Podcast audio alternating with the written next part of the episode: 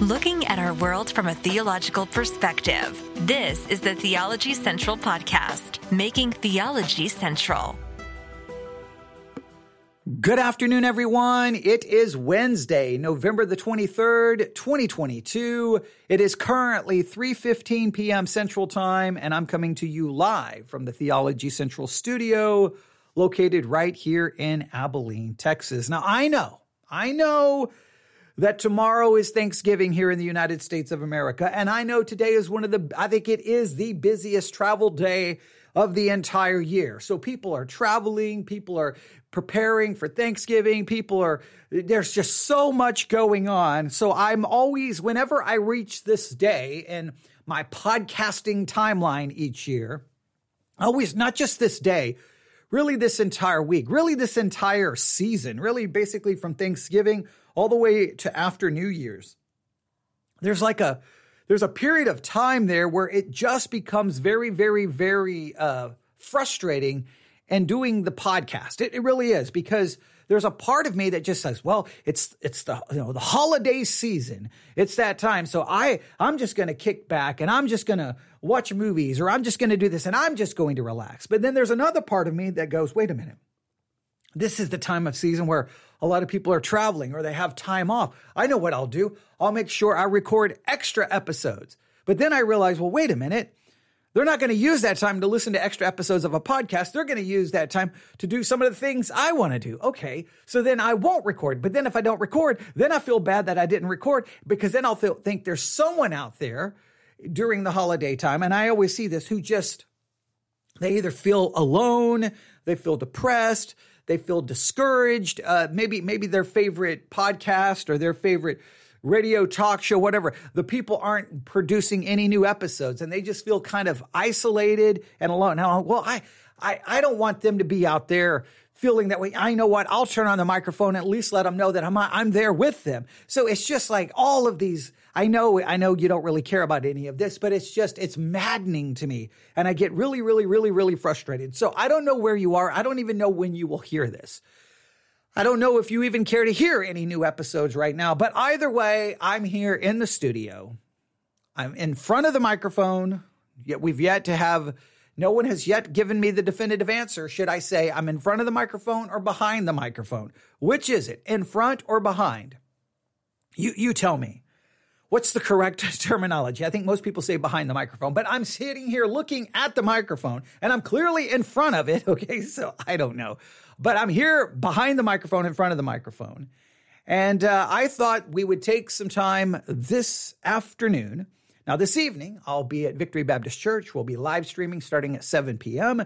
It will be somewhat of an interesting, it'll be an interesting service tonight because the whole night will be dedicated to the Lord's Supper. First, teaching on the Lord's Supper, where I will be correcting and apologizing for maybe the way I've approached the subject in the past. Our discussion on law and gospel has made me realize that I think I have approached it in an incorrect way in the past. So I'll be apologizing for that. And then we'll partake of the Lord's Supper and we'll probably just stream everything. We're going to we're going to do the Lord's Supper in a very different way tonight. Uh, a lot of times we kind of, there's music or maybe we're singing scripture songs. It's going to be just the scripture and the Lord's Supper.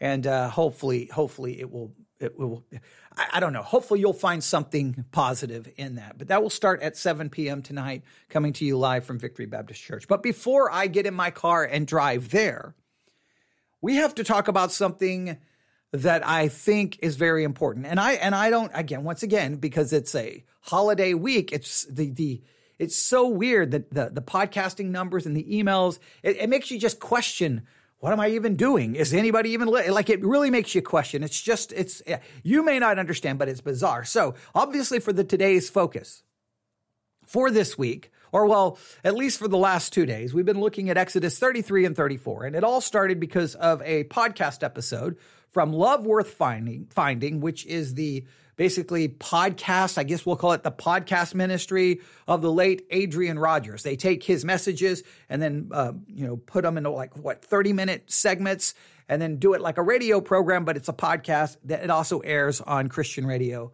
around the country. And so I got ready to listen to one one early morning, 2 a.m., 3 a.m., and it was about practicing the presence of God, practicing the presence of God.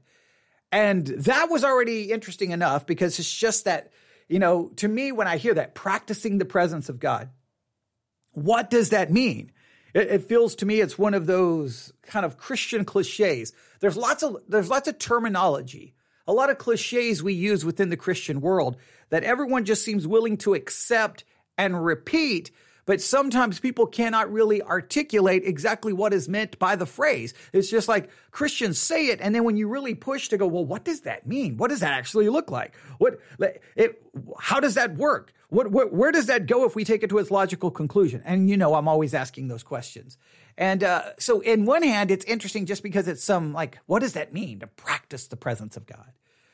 But it became clear in the uh, message, and I didn't listen to much of it, but, but the little part that we have reviewed and the little part I did listen to, that it was going to be using Exodus 33 and 34 to talk about the practice of the presence of God and Moses. And it became clear that he was going to use Exodus 33 and 34 not so much to focus on the historical narrative and to see the description of what happened, but to really use it more as a to, as Exodus 33 and 34 is prescribing how we are to do things and make it about us, which calls into question that hermeneutic and that approach to scripture. So I did two today's focus on it. I hope you go listen to both. The first one kind of began a, a brief introduction to the sermon and a, and a bit to the topic. And then today we looked at Exodus 33, verses 1 through 6. I offered some very important questions, and hopefully you'll go back and listen to both, to both of those. But for this remainder of our time, and I don't know how long I'm going to stay on the air because I want to finish this, we're going to be reviewing the late Pastor Adrian Rogers as he talks about the practice of the presence of God on Exodus from Exodus 33 and 34. We're going to ask hermeneutical questions, biblical questions, theological questions, but most importantly, we're just going to try to sit back and enjoy learning and, and challenging and listening and thinking about things related to the scriptures. And I hope you are okay with that. So, wherever you may be, maybe you're traveling, maybe this will find someone and it will prove to be beneficial. All right, I hope you're ready. Let's begin now. When we practice the presence of God, the proof is written all over our faces. Here now let's stop right there. We talked about this on today's focus, but let me talk about it here again. When we practice the presence of God, it's written all over our faces. Now, if you know Exodus 33 and 34, you know immediately they've taken this historical narrative where Moses' face, you know, was, was basically glowing, and they're now just made it about us. So you and I, if we practice the presence of God, it'll be written all over our faces. Well, what does it mean to practice the presence of God? What, how do we do this? So if, if all Christians will practice the presence of God, it will be written on our faces. Now, obviously, they don't mean it as literal as it was in Exodus 30, 33 and 34. So somehow now it's figuratively be written on our face based off what? What? So, all right, you already see kind of how they're going to loosely handle these two chapters. Here's Adrian Rogers. Moses had an encounter with God. He had experienced the presence of God to such a degree that his face literally shone to the degree that he had to wear a veil over his face. There was a time when that glow faded, but Moses continued to wear the veil.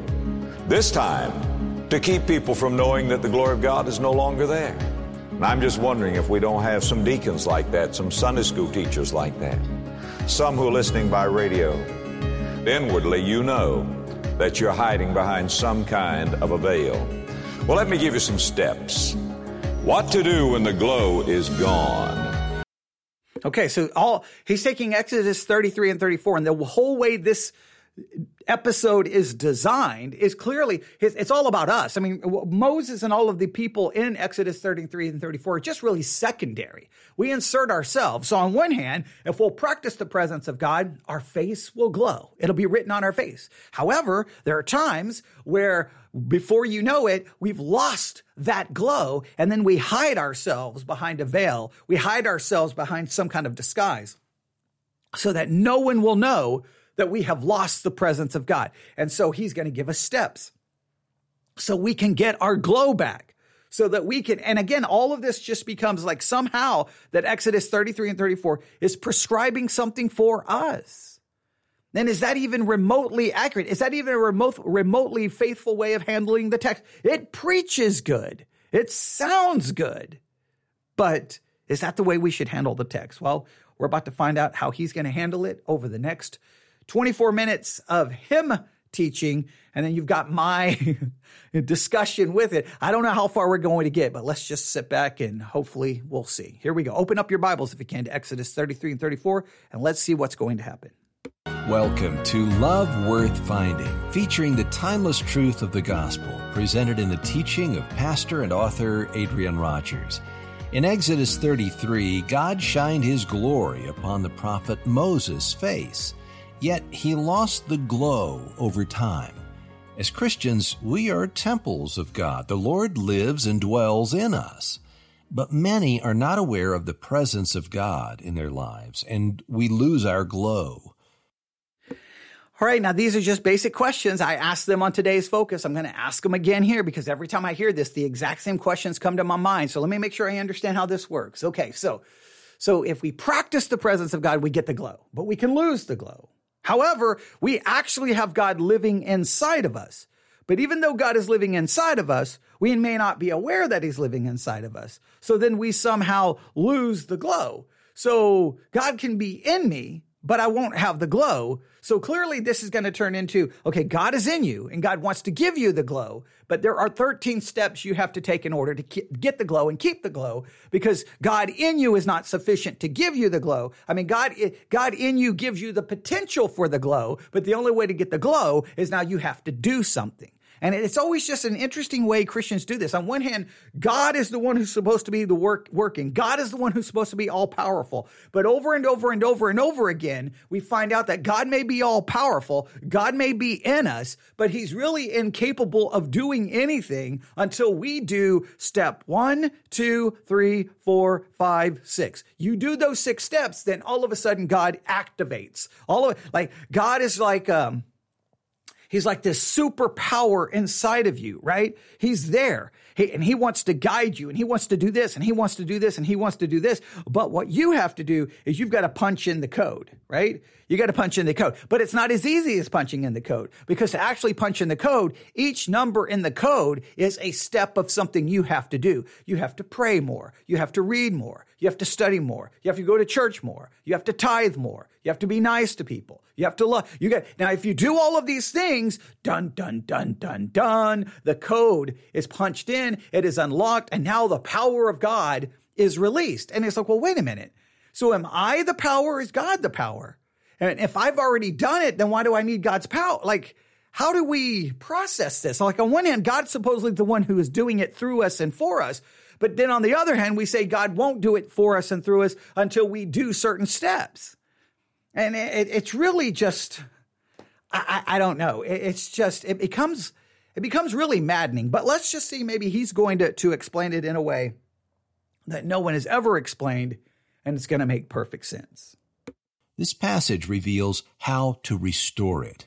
If you have your Bible, turn now to Exodus chapter 33 as Adrian Rogers shares how to practice the presence of God. Now, please note what they just said that Exodus 33 and 34 is there to teach us how to restore God's glow. Like, like that's what Exodus 33 and 34 all, magically has now been transformed into. It's about us. It now Exodus 33 and 34 is a prescription for you to get the glow back. Did you know that? I didn't know. I didn't know uh, what Exodus 33 and 34 was. I didn't know that. Now, I'm not saying there aren't lessons for us, but they just turn the entire text as not a historical narrative describing what occurred at that time. No, it's prescribing what we are to do to get the glow back. Would you be finding in God's Word uh, the book of Exodus, chapter 33?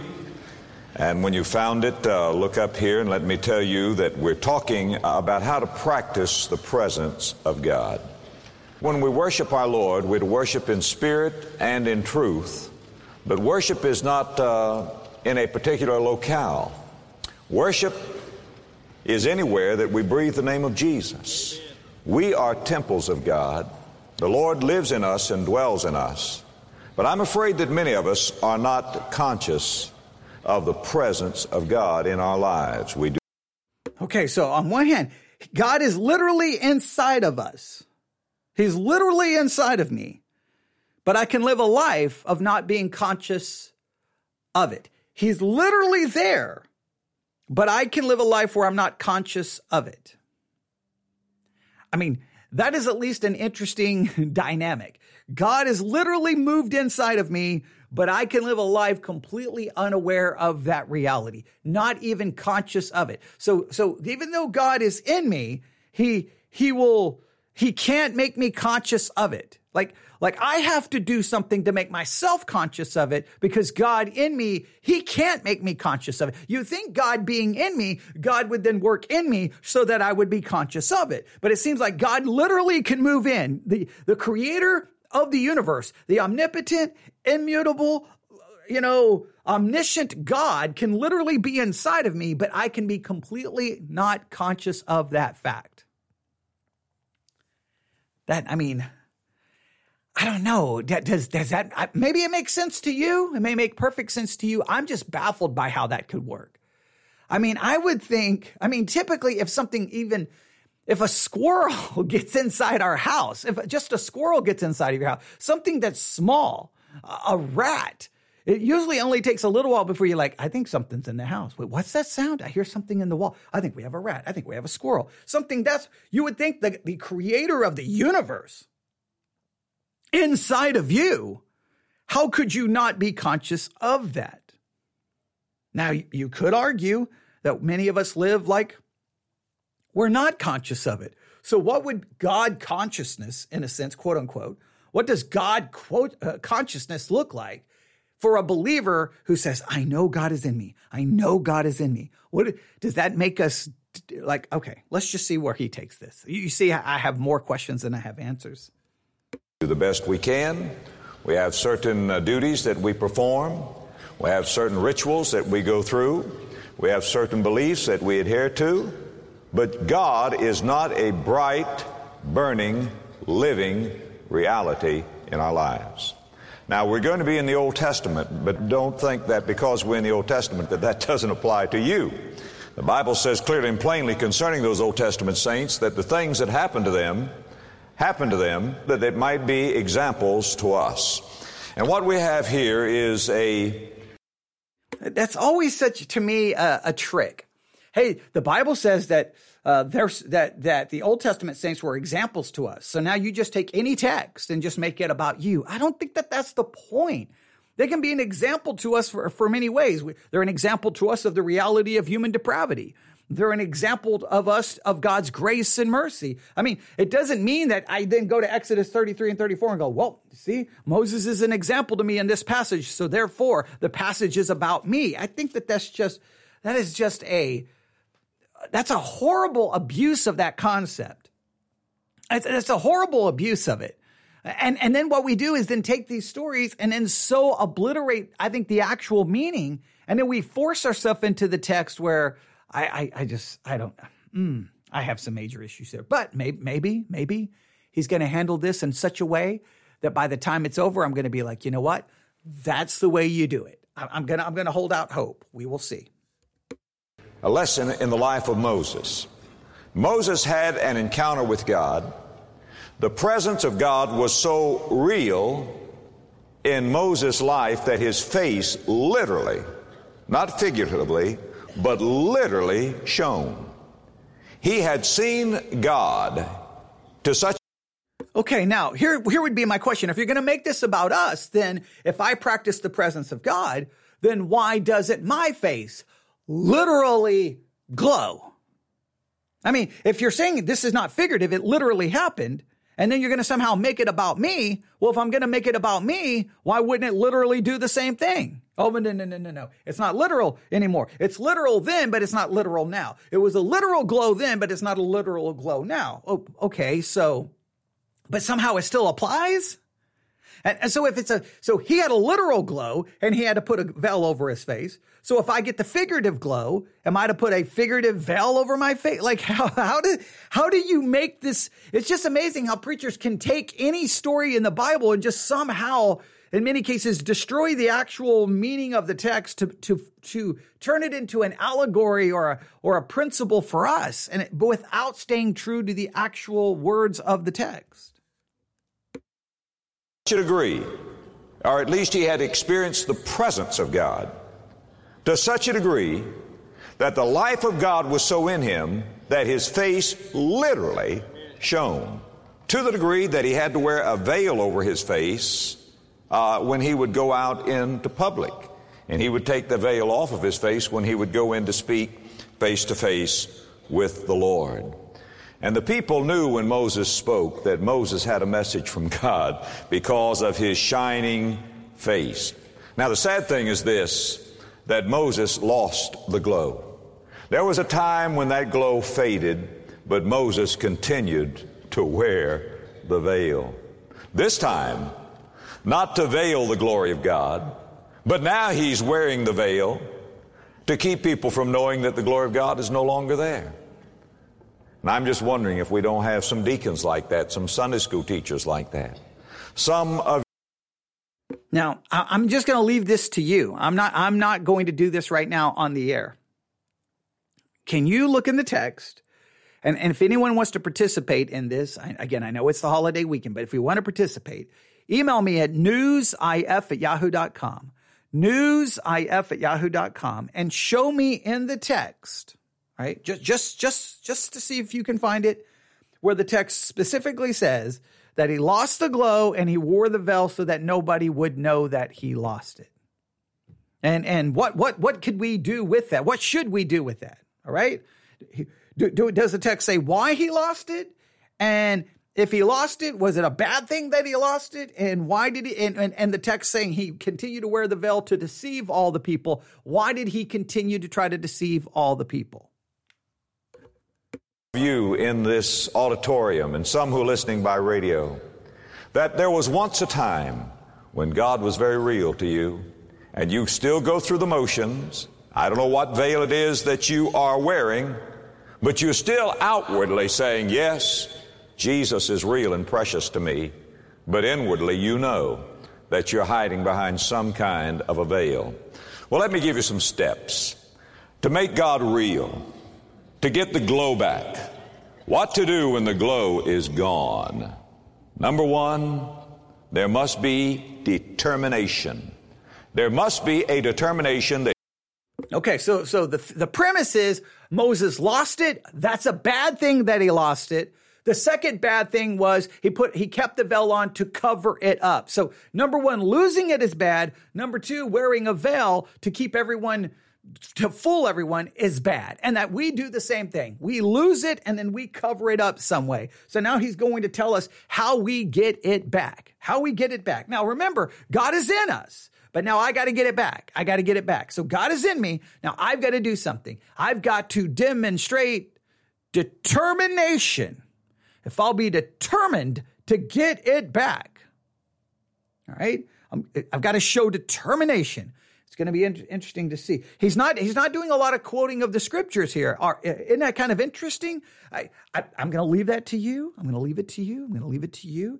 I'm, I'm pulling out some of our Bible study exercise concepts here where I don't give you all the answers and I'm not telling you whether I know the answer or don't know the answer. I'm just leaving it to you. I, I, oh, I can't wait to see what people come up with here. All right. But, all right. So determination, my determination I got to do something. All right, what do I got to do? What do I got to do to get the glow back? What do I have to be? Det- I just, I guess right now we just start with I've just got to be determined to get it back. He, I guess he's gonna he'll he'll put the direction for the determination here in a second. But let's see what he says about our determination and see if he takes it from Exodus 33 and 34.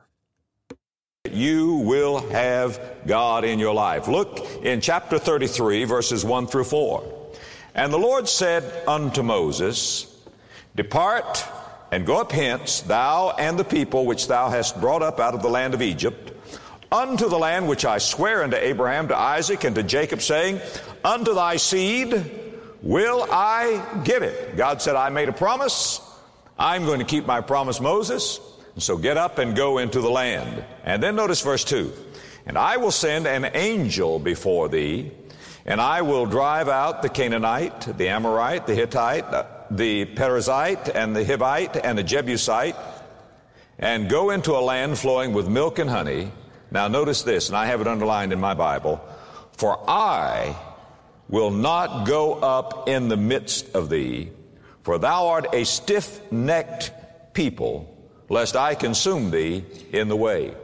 God says, Now Moses, I have promised you the land, you're going to get the land. I'm going to send an angel, a mighty angel to go before you. He's going to drive these Canaanites out. But Moses, I am not going to go with you. I'll give you victory.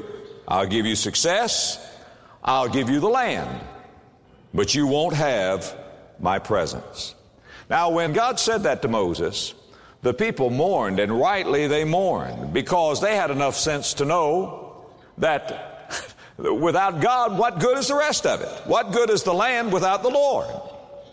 What good is the victory without the victor?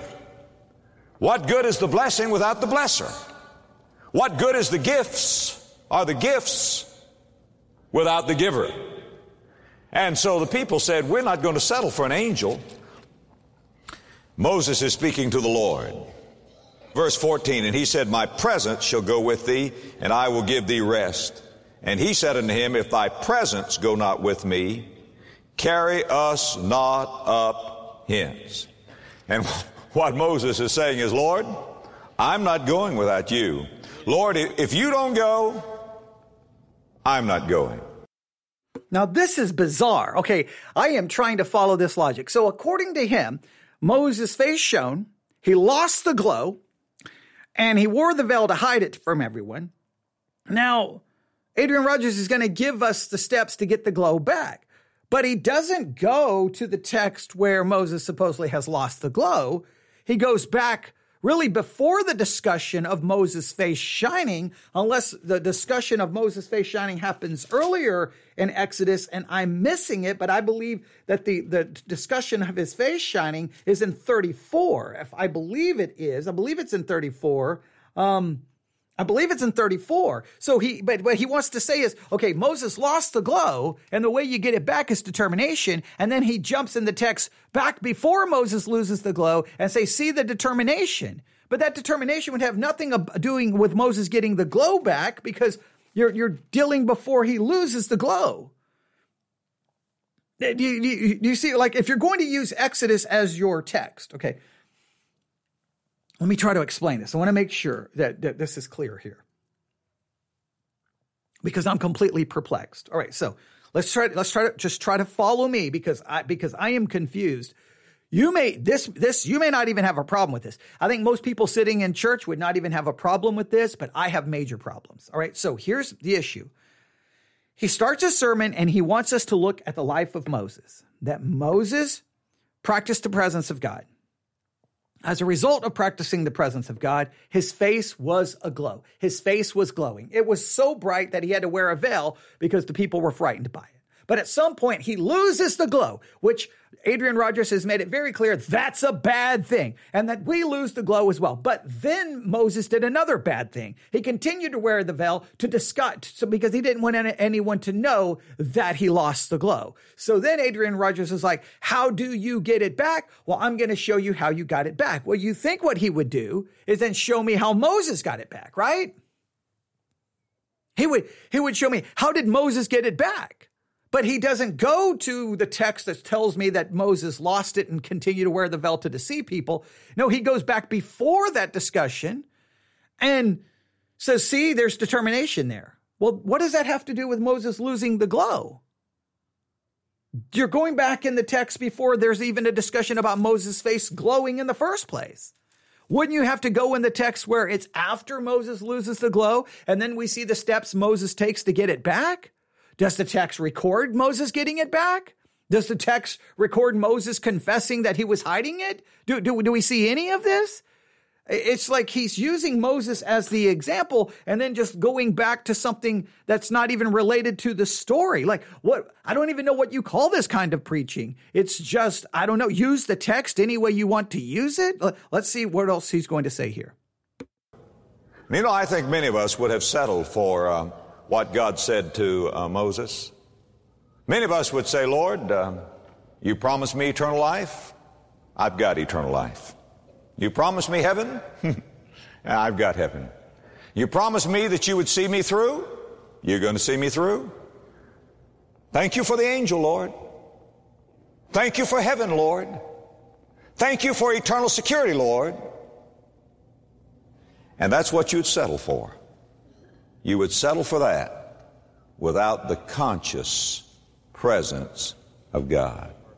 I want to beg you not to do it. Okay, so that now, so now what he's doing? Okay, well, he's he's forgotten Moses really quick. All right, so here here's what we supposedly can do in our Christian life. We can say, okay, God, you'll give me eternal life. You'll give me this. You'll give me this. You'll give me that. That's fine. I don't need your presence.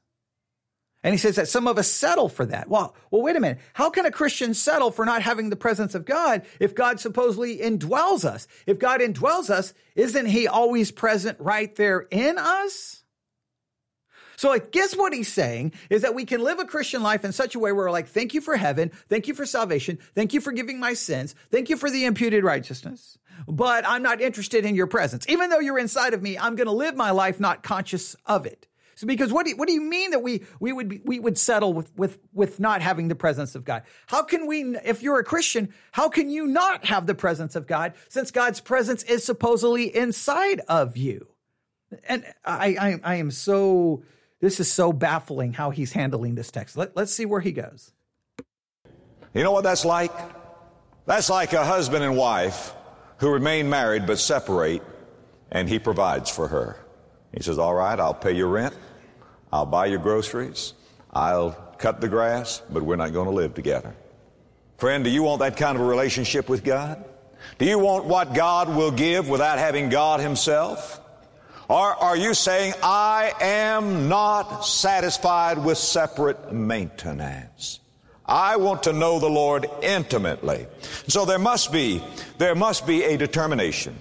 Now, secondly, there All right, so so somehow he doesn't tell me how Moses is getting this back, but supposedly for you and me, what we have to do is like, man, the glow is gone. Oh man, uh, turn off the lights. The party's over. It's, o- it's over, man. The, my glow is gone. I got to get it back. So I've got to be determined. I am determined. I want God. I want God. I want God. Now, God supposedly is in me, but I want his presence. Uh, You think he's already, okay, but somehow I've got to be determined. All right. Don't really know exactly how this determination works. Don't really know how this supposedly translates into anything practical, but okay, we will just write it down to get the glow back, even though now he's obliterated the, he's not even showing us how Moses got it back, but okay, we have to be determined. We have to be determined. So you can just write down determination to get the glow back. All right. Now, here comes step number two. must be preparation. Let's go to the next chapter. All right. Second, there must be preparation. There must be determination. There must be preparation. So you have to prepare for the glow's return.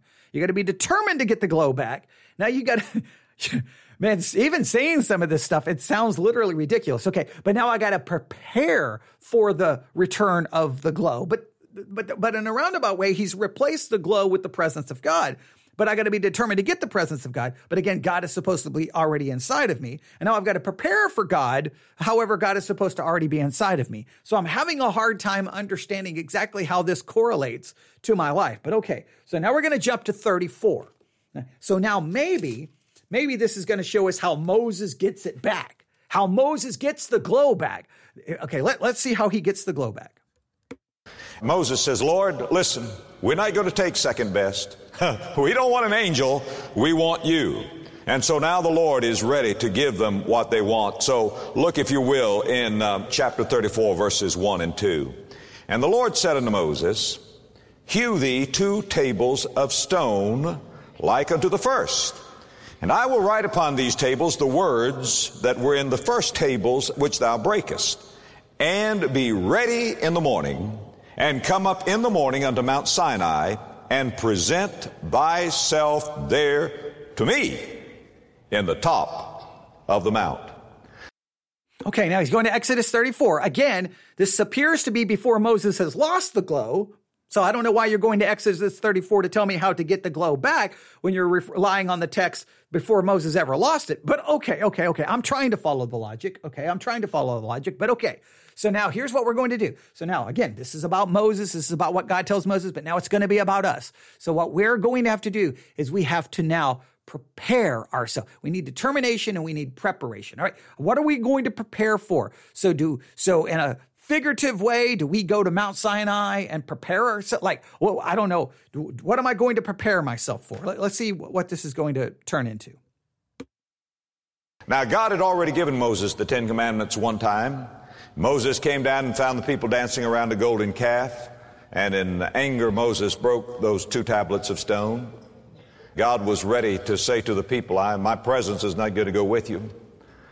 Moses said, Oh Lord, I've got to have your presence. And so God says, All right, Moses, get your two more tablets and get ready and come up on the mountain, and I am going to deal with you one more time.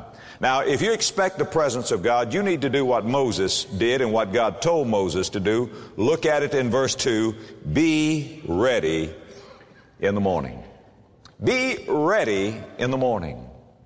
Don't carelessly, casually, haphazardly seek the presence of God. God does business with those that mean business. Did you know the Bible speaks of preparing your heart to seek the Lord? Let me give you two scriptures that you might jot down. These were very meaningful to me. One deals with a man named Rehoboam.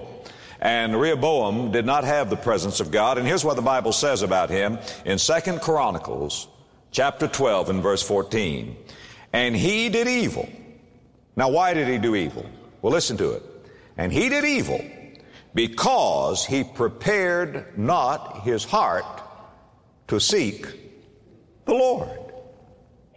Now, is that not an interesting verse? He did evil, Rehoboam. Why? Because he prepared not his heart to seek the Lord. It doesn't even say that he did evil because he didn't seek the Lord. He did evil because he prepared not his heart to seek the Lord. There must be preparation. You must be ready. Or let me give you the converse of that now in 2 Chronicles chapter 19 and verse 3. Now this speaks of a man named Jehoshaphat, a good man. And in 2 Chronicles 19 verse 3, God said to Jehoshaphat, Nevertheless, there are good things found in thee, in that thou hast taken away the groves out of the land, that is, the places of pagan worship, and hast prepared thine heart to seek God. Do you see the emphasis that God makes upon preparation? You prepare yourself uh, to seek the Lord. And I hope that when you, tomorrow morning, when you have your quiet time with God, that you'll prepare your heart. That you'll get away, that you'll close the door, and we're going to say more about that later on, that you will get uh, proper ventilation, that you will get a, a readable Bible, that you will get a notebook, that you Okay, I, am starting to feel some some some things we have to do. So okay, so here's what we have to do. So to get the glow back, to get the presence of God back, we got to be determined and then we got to prepare. So it sounds like what we have to do. We have to wake up in the morning. We have to have good ventilation. We have to have a good readable Bible. Uh, we have we have to there there's there's all these things we have to do to get the glow back. We have to, we have to. This is a lot about what we do, what we do, what we do. All right, let, let's listen to this again. Ventilation. That you will get a a readable Bible. That you will get a notebook. That you will come with uh, all of the distractions put away, and that you will say, God, I have but one business right now, and that is to prepare my heart to seek you. Again, it is not a so th- this is not even like this is not even the quiet. This is not even the study time. This is not even the devotional time. You just got to do all this stuff to prepare first. You got to prepare by having the right place, the right time, the right Bible, the right no- notebook, obviously a pencil, and you got to do all. So you got to prepare first. You got to be determined. You got to prepare. So, how do you get the glow back? You determine you have to have it back, and then you prepare yourself before your quiet time with the right place, right time, right ventilation, right Bible, right notebook, I guess right attitude. then you can get the glow back. Then you can get the presence back. Casual, haphazard thing that will help you to have the conscious presence of God. There must be determination. You must say, God, I will not take your blessings without you. I don't want any angel I need you. Determination. Number two, preparation. Be ready in the morning. And I pray, God, you will be ready in the morning. Now, here's the third thing uh, determination, preparation. Number three, isolation. Look in verse 3, chapter 34, verse 3. And no man shall come up with thee. That is, Moses, it's just going to be you and me. All right. So, and again, he's giving all the things he's he's finding us scriptures that have nothing to do with what happened to after Moses lost the glow, but yet he's using this to tell us how to get the glow back because we don't want to be like Moses who lost the glow. All right. So I don't know why you're telling if Moses did all of this and still lost the glow, what's the conclude? Like, oh, this is so think about how totally messed up this is. This he's he's using this to tell us how to get the glow back. But these are all the things Moses did and he still lost the glow. So, are you telling me Moses stopped being determined? Moses stopped preparing and Moses stopped isolating? So, in other words, this is how you supposedly get the glow back, but wouldn't it be better to say this is how you get the glow in the first place? But if this is how you get the glow in the first place, why did Moses lose it?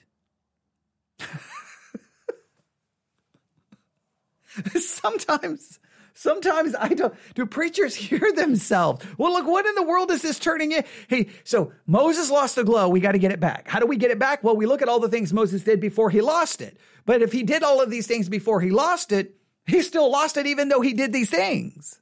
So this wouldn't even be a guarantee. Even if this is the steps to get it back, it wouldn't be a guarantee that we would keep it unless you say we have to maintain these, these things all the time, right? We have to perpetually constantly, personally, entirely, and exactly be determined, prepare, and isolate. And if we'll do those three things, then we can get we can get the, get get the glow, keep the glow, and never lose the glow. Alone. Now Moses was the pastor of three million backslidden people. They were bothering him. Uh, they were complaining. They were criticizing him.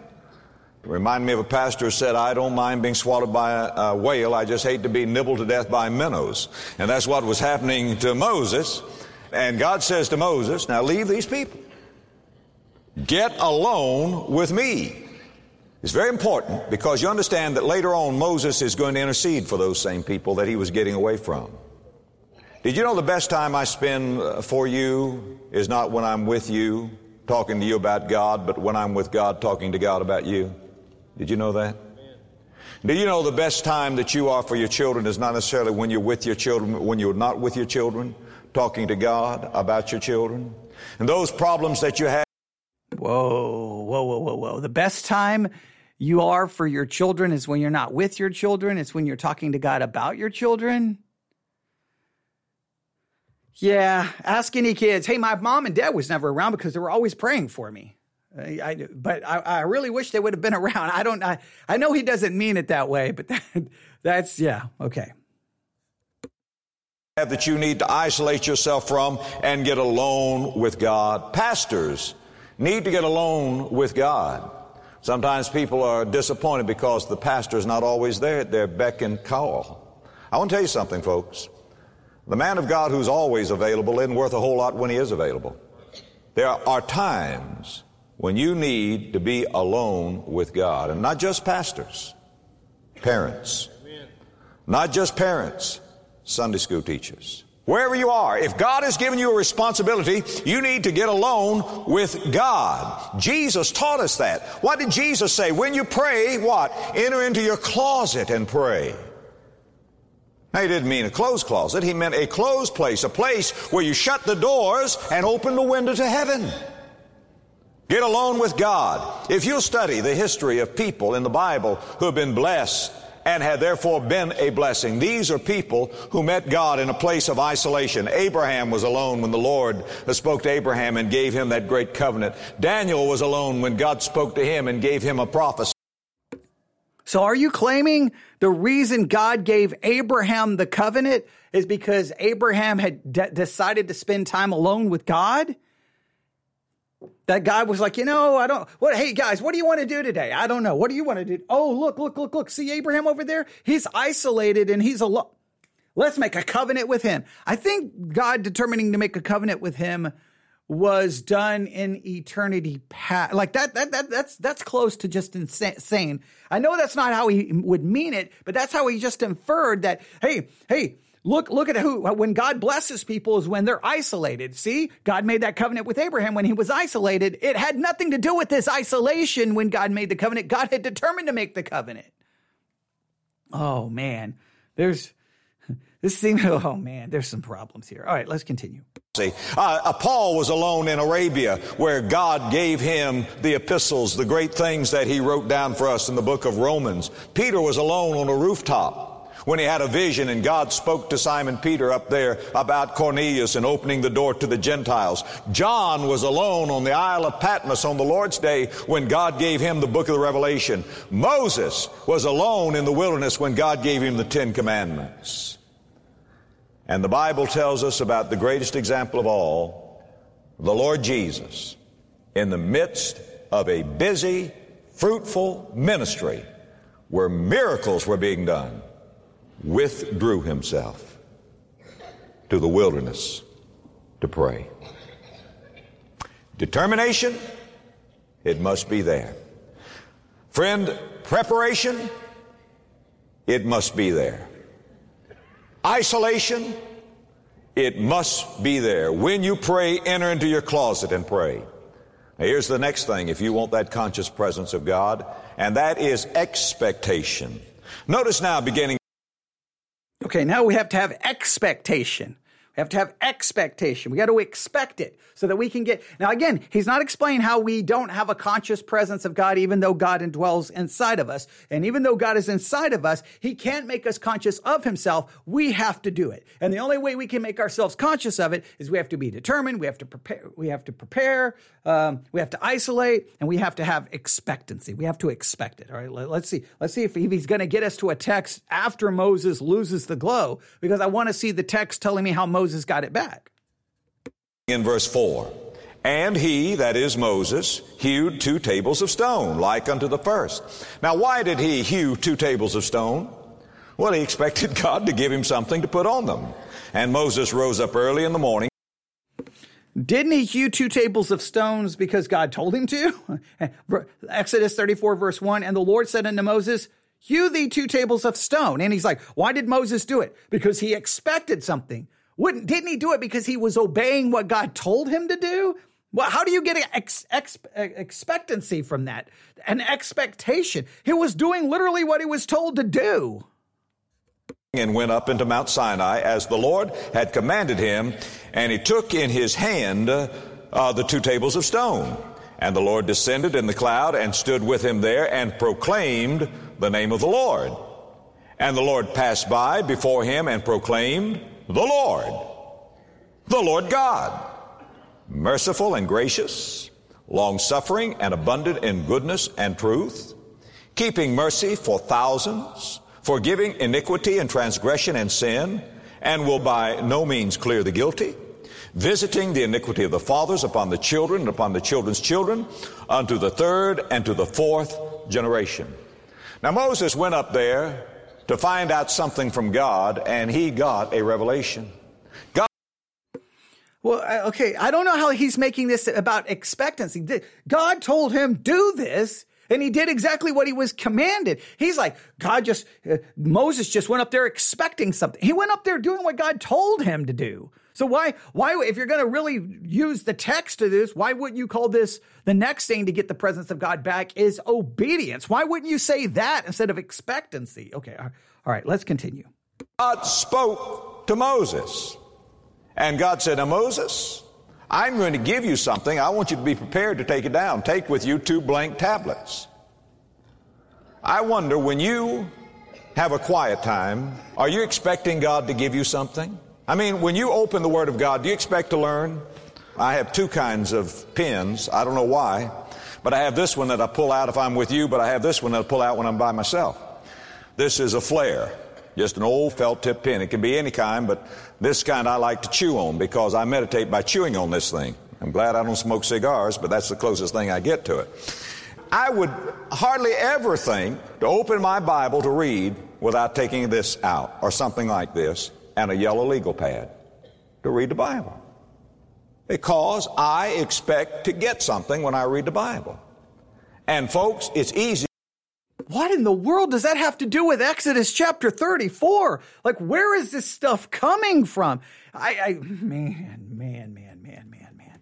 Remember, I, I told you when we started this for on today's focus and then we moved it over here, I told you, look at Exodus 33 and 34. And what do pastors do with these texts? This is just a total annihilation, obliteration, manipulation, rewriting. It's like treating Exodus 30, 33 and 34 like Play-Doh and you just turn it into whatever you want. It's, this is like, this is really bad. For me to forget what I get. Let me tell you something. The weakest ink is better than the best memory. You will think you will never forget it, but you will forget it. And if you come to God and you expect God to give you something, be ready to write it down.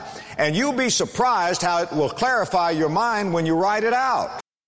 No, wait a minute. So how does this work? So I go in, I got a pencil, and then I got a notepad, and God is going to give me something? Like, what do you mean he's going to give me something? What, what, how does this work now?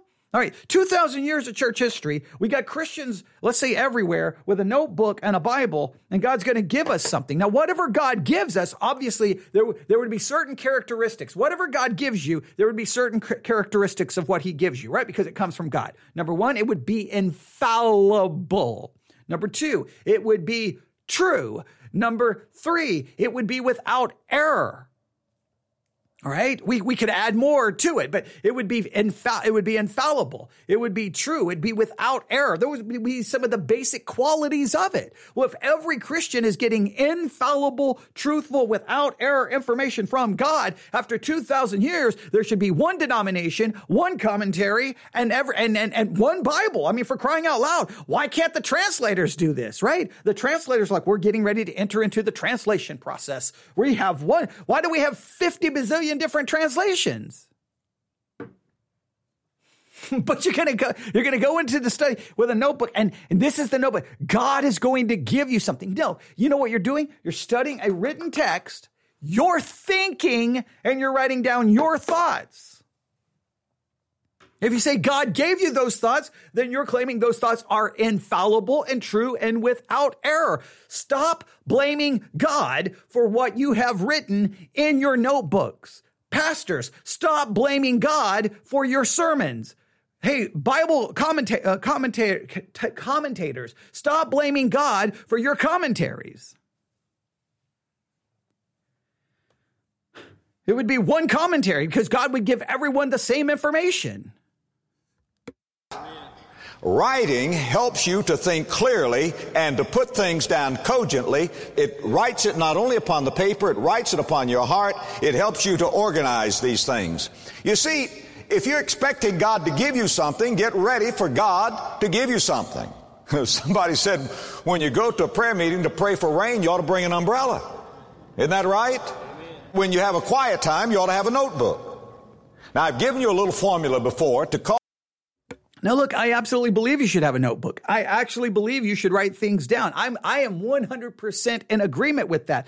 But it's not because God is going to give you something. It's because you're studying His Word.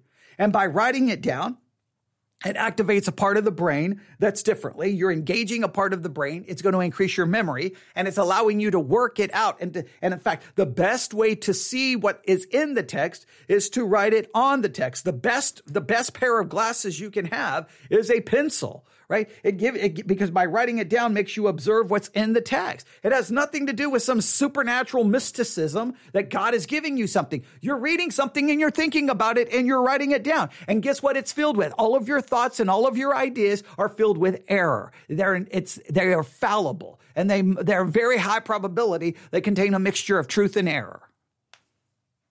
But if you say God gave it to you, this is why this is why Christians are the way they are because they believe everything they think came to them from God, therefore they're always right. Cause the Bible just simply to burst a flame in your hand. But what do you do with a passage of Scripture? This is so indescribably simple. I hate to give it to you, and yet it is profoundly wonderful and it's blessed me through many, many years. What do you do with a passage of Scripture? Well, I know this. If what you what you're about to tell us to do with scripture is what you do that led to this utterly abomination to Exodus 33 and 34, then I'm going to recommend no one listen to you. I'm, I'm just going to be blunt about that because what you have done to Exodus 33 and 34 is an abomination of basic hermeneutical principles, right? You've given us a concept that supposedly this what you're trying to teach us is how to get the glow back because Moses lost the glow, and then you go in the text before Moses lost the glow, and you're yet to go to when Moses still lost the glow to show how Moses got the glow back. And then you go to before Moses even lost the glow, demonstrating that all these things that Moses did didn't matter because he still lost the glow. And you're not even explain that or even dealt with that reality. Just open the Bible, read it through. All right, now jot this down on a piece of paper. Read it through. Read it through. Number two, think it out. Why would the Lord Renew your mind, Romans 12, 1 and 2, if he didn't expect you to use it. Okay, I, I got no problem with the reading part. What does it mean, think it out? Let, let, let's, let's, let, if, I'm going to fix this. Read it. Number two, observation. Observe it. What do we mean by observe it? Who was it written to? When was it written? What was going on at the time? What was the, co- you're just doing observation. You don't try to interpret. You don't even try to understand its meaning. You just do the observation. Who, what, where, when, how. That's what you do. You read it, you observe it. He wants you to read it and think, think about it. Okay. Think it out or think it through. Okay. All right. What is he going to say about this thinking out process? So read it through, think it out. Then Pray it in. Okay, he doesn't tell me what thinking out means. Thinking out, think it out to me means you're leading to some kind of interpretation. You don't read and interpret. Let me state that again. Anytime anyone says read it and interpret it, run for your life. They will lead you to straight up heresy. You cannot read and interpret. You have to read and observe. The quality of your interpretation depends on the quality of your, uh, the quality of your observation. We've talked about this over and over in the Bible study exercise. You have to become an expert at biblical observation. You've got to learn observational Bible study methods. Bible study is 99.9% observation. You can't ever even enter into the world of interpretation until you have spent hours doing observation. Talk to God about it. One of the finest ways to learn the scriptures is to pray the scriptures. When God tells you something in the Bible or shows you something in the Bible, uh, tell Him about it. Ask Him about it. Thank Him for it. Ask Him about it? So, so exa- exactly how this works. Hey, Lord, there's passages about baptism. So, who should be baptized? Um, is, is it a, a requirement for salvation? And do ba- are babies supposed to be baptized? Okay, everyone asked him. Everyone asked God tonight that question. Everyone. Now, I would assume if every Christian on the planet on November the 23rd would ask God about what the passages mean about baptism, by November the 24th, we'll go November the 25th because of different time zones. By November the 25th, every person, every Christian on the planet who asks that should all arrive at the exact same answer. So by November the 26th or November the 27th, all of Christianity should now be unified on baptism. Then the next week, we can move to the Lord's Supper. The next week, we can move to Arminianism versus Calvinism, semi Pelagianism. And by, by, I don't know, by January, Christianity should be perfectly united on all doctrine because we ask God. And why do we ask God what the passage means? Because supposedly he's going to tell us. Now, well, how could any rational person even suggest that we ask God what a text means? Like, I don't even understand why any rational person could come to such a ridiculous idea. Because clearly it doesn't work that way. Because if it did, there would be one denomination, there would be one translation, there would be one commentary, there would be no division, there would be no arguing, because God would be giving us all the same answer. Christians say. Sometimes I, when I hear Christians talk, I'm just like, do you hear yourself? Do you hear yourself? All right, let's continue. Read it through, think it out, pray it in, Write it down. Write it down. Being able to take you just Again, I have no idea how, what any of this has to do with Exodus 33 and 34. I don't know what any of this has to do with Moses getting his glow back. I don't know what this has to do anything with me getting my glow back. I guess the only way for me to really get the presence of God is I got to do a lot of stuff. I got to do, do, do. I, it's all about me, me, me, me, me. There's God inside of me, but he can't get me. He can't give me his presence until I do. It's like, it's like the Holy Spirit's inside of me and he's, he's sitting there watching and he's like, man, come on. Come on, you can do it. Come on, come on. Spend a little time. Come on, come on. You need to be determined. Come on, come on, come on, come on, come on. You got to prepare. Come on, you got to isolate. You got to expect. Come on, you can do it. Oh, oh, oh, yeah. You got to get a Bible. You got to get a notebook. You got to get a place. You got to read. You got to, you got to, you got to read. You got to think. You got to pray. You, you got you. Uh, I don't remember the other one. You got to do all of these things. And if you do all of these things, dun dun dun dun, you will feel my presence. So really, the key to filling the presence of God is all about me. God is just there going, I want you so much to feel my presence, but here's the 36 things you have to do. And if you'll do these 36 things, dun, dun, dun, dun, you get my presence. I mean, you already have my presence because I indwell you, but you won't be conscious of my presence until you do the 36 things. You do the 36 things, and then you're good to go. I don't know what happens if I stop doing the 36 things. Oh, yeah, now I lose the glow. So I'm in a perpetual state of not knowing if I have the glow because I got to do the things to get the glow, but then I got to keep doing the things so that I don't lose the glow. So I don't even know where I'm at at any point in my Christian life because it's just a never ending list of do's and don'ts. Verse by verse and just write down the thoughts that God has given me. Oh boy, there we go. Now I'm going to write down the thoughts God has given me. Now, you do understand, once again, the ramifications of this. If God is giving you the thoughts, then those thoughts are infallible, true, and without error. If that's the case, then you can never be wrong in Bible study. Then, next, live it out. This is the way that it really becomes real to you. When you find something in the Word of God, these promises and these truths are not museum pieces to hang on the wall. They're checks to carry to the bank. Live it out. Take it. Take these promises of God. Take these precepts. Take these warnings and put them in your life. Say, I will live by that today. And then last of all, pass it on. You know, when we, when we meet folks day by day, we ought to have something, a little nugget from the Word to share with them. We ought to have a little verse, a little truth, something that God has given us. And when we give it away, uh, it comes back to us. That's the secret of remembering anything. That's the reason why pastors are blessed to be able to preach the Word of God.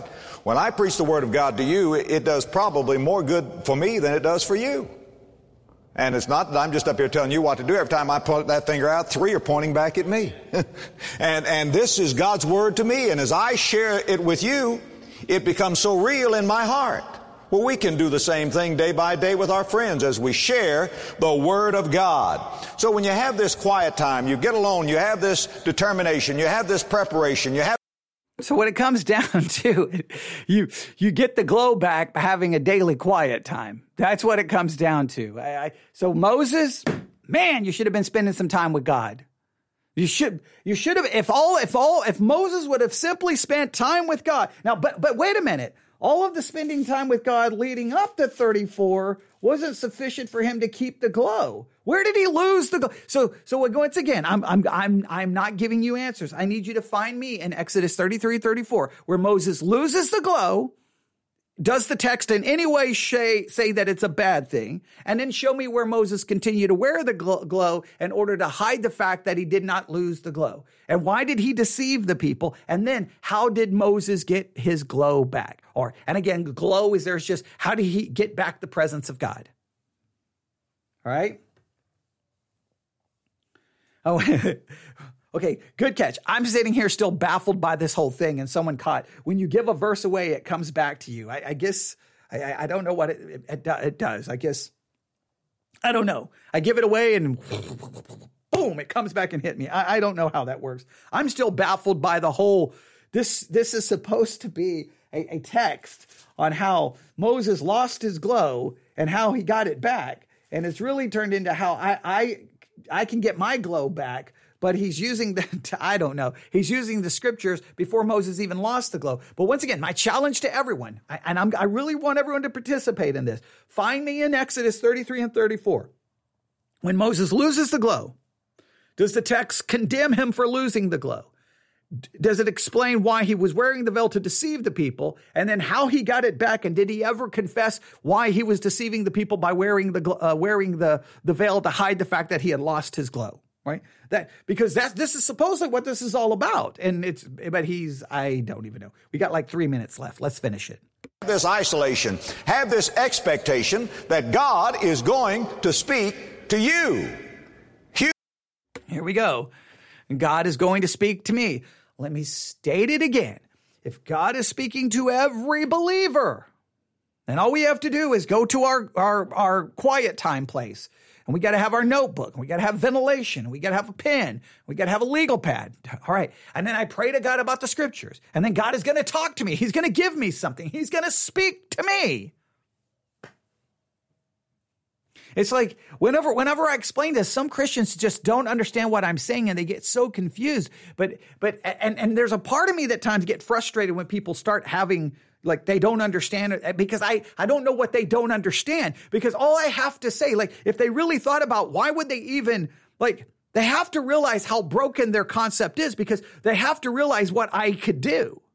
Well, oh, oh wait, wait, give me a second. All right, I just I just I just I just talked to God. I just talked to God and oh yeah, he um he just told me that you're wrong.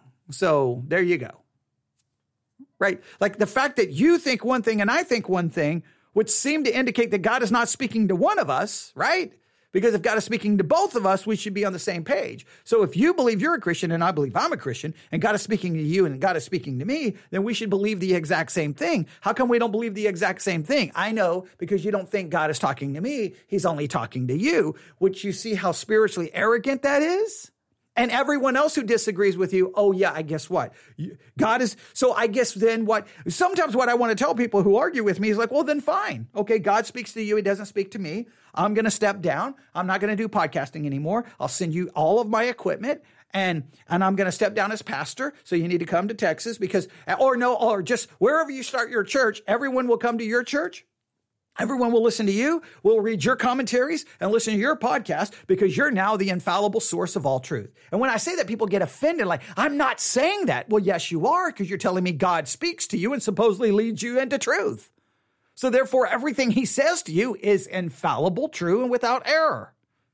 I'm not making that claim.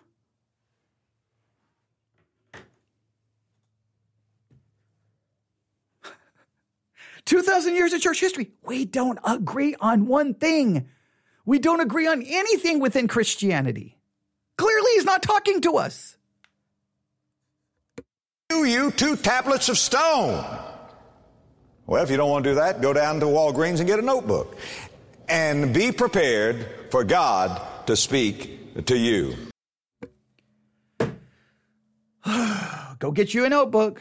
Hurry up, everyone. Look, look, I know it's Thanksgiving Wednesday uh, before Thanksgiving, and I know you're all excited about turkey and football and family and whatever people get excited about movies, uh, uh, you know, I don't you're going to binge watch something, whatever you're going to do, by all means, enjoy it. But just remember, what you should do is immediately get to Walgreens or wherever you get your notebooks, go get them really fast and then run home. And then you can say, everyone, look, we're, everyone in this family claims to be a Christian, right? Okay. Well, instead of watching football tonight, we're all going to sit. We're going to make sure we got good ventilation, right? We're going to make sure we got our notebooks. We're going to make sure our pens. All right. Everybody listen, listen, listen. Okay. Right.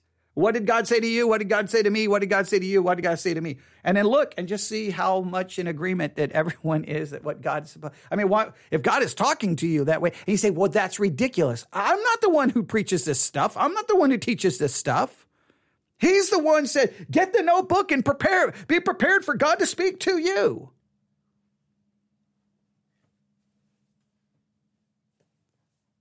Well, then what he's saying by definition would have to be infallible, true, and without error. Well, how come everyone in your house, in your own house? If I if I get to my church tonight, like, okay, everyone, everybody got a notebook, okay, everyone break up into different parts of the church. Go back to the back hallway, all the different classrooms, go to the classroom. Someone go to the nursery, someone could go to the library, someone can be in the hallway, a couple of people can be in the sanctuary, someone could sit in the sound booth, someone could come up there by the pulpit. If you need to go outside, you can sit outside on the back little like uh, the handicap uh, walkway that comes up into the back door. You can sit there, you can get in your car, you can walk across, you can go out behind the church, you can go in it. You can just walk through, well, there's nothing to walk through in Ovalo. You can just wander around the countryside with your notebook and then we'll all meet back here in 40 45 minutes and everybody walk back in and say, okay, stand up and tell me what God told you, what God told you. It would be, it would be theological insanity is what it would be.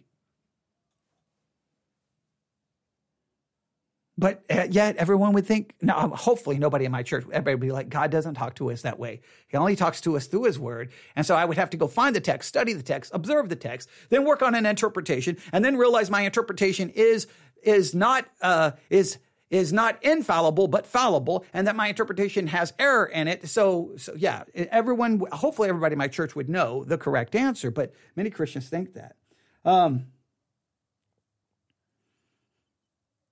okay uh, someone just said uh, that's how prophecy is done. Try to get a word from god uh, at an event etc that well that is true. That is true. That's how that's how i mean i've seen i've heard it in sermons. I mean it's just it's just crazy it's just crazy. And again, this, this is from Exodus 33 and 34. I don't even know how in the world, like,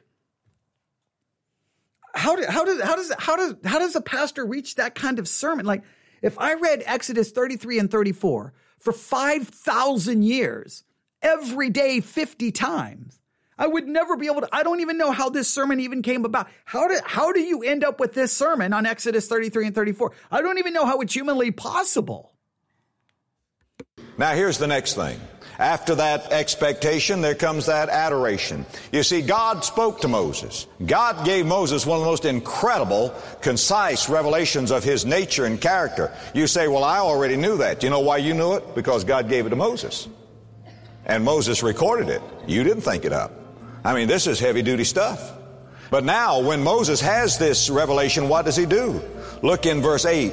And Moses made haste and bowed his head toward the earth and worshiped. Adoration. Now, on the basis of truth, he worships. I do agree that on the basis of truth, we worship. But if you're going to worship based on what God supposedly told you and you wrote down on a Walgreens notebook, then you're not worship on the basis of truth. You're worshiping on the basis of your own delusion. We worship God how? In spirit and in truth. Real worship is intelligent worship based on the revealed Word of God. Right, the revealed Word of God. Scripture. Scripture, but you still haven't shown me where Moses lost the glow where Moses deceived everyone by continuing to wear the veil, and you yet to show me one principle on how Moses got it back. You have shown me principles that Moses was following before he lost the glow, which seems to tell me that even if I do these things, I could still lose the glow.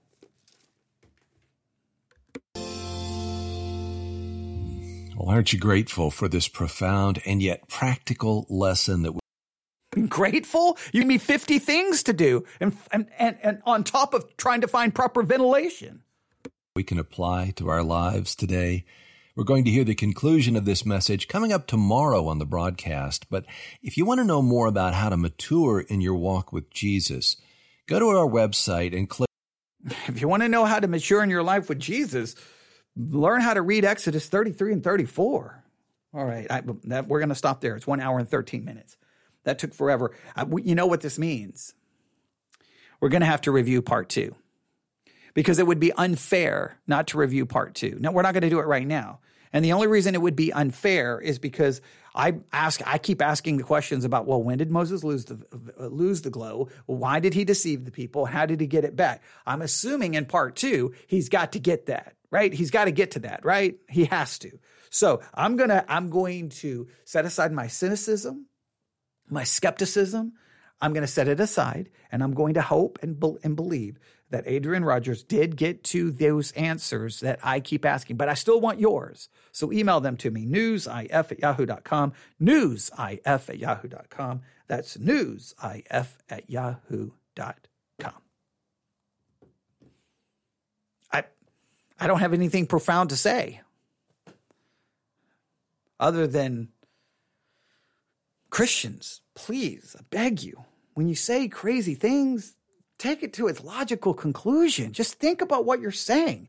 Just think if I say this, what what would that mean? Like if if if what you're saying is true, what would that mean for Christianity? If God is leading us into truth, what would that look like? If God is giving me power, what would that look like? Just take you just assume you're right. Just whatever conclusion you have, just assume you're right. And now just take it to a logical conclusion and then look around and go, well, wait a minute.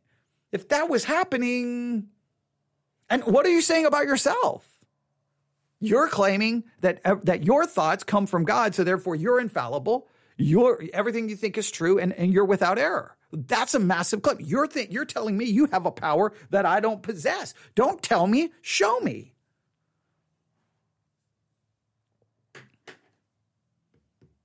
Those are those are just man. I, I, I, just, I'm just, I am literally like, what?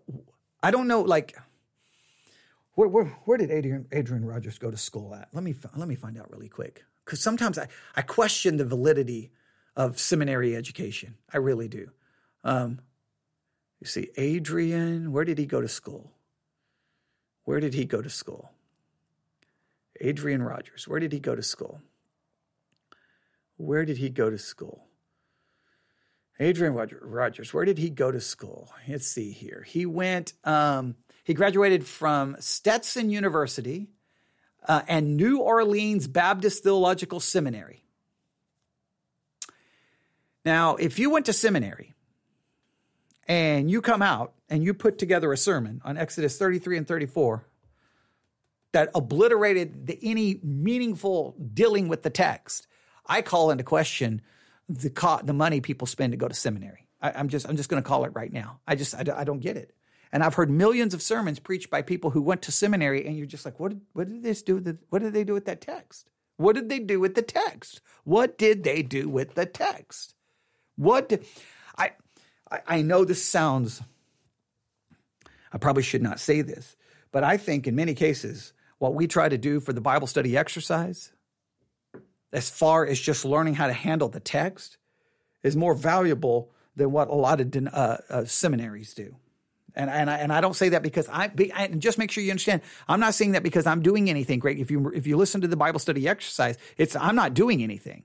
I'm just saying, hey, let's do this. Let's work on this. Let's think about this. Let's look at the text. Let's question this. Let's look at this. Text, text, text, text. Let's work on this. Let's struggle with this. Look this up. Look at this. Let's look at this. And, and it's just making us work on the text. I, all I'm doing is guiding you and trying to get you to work on the text.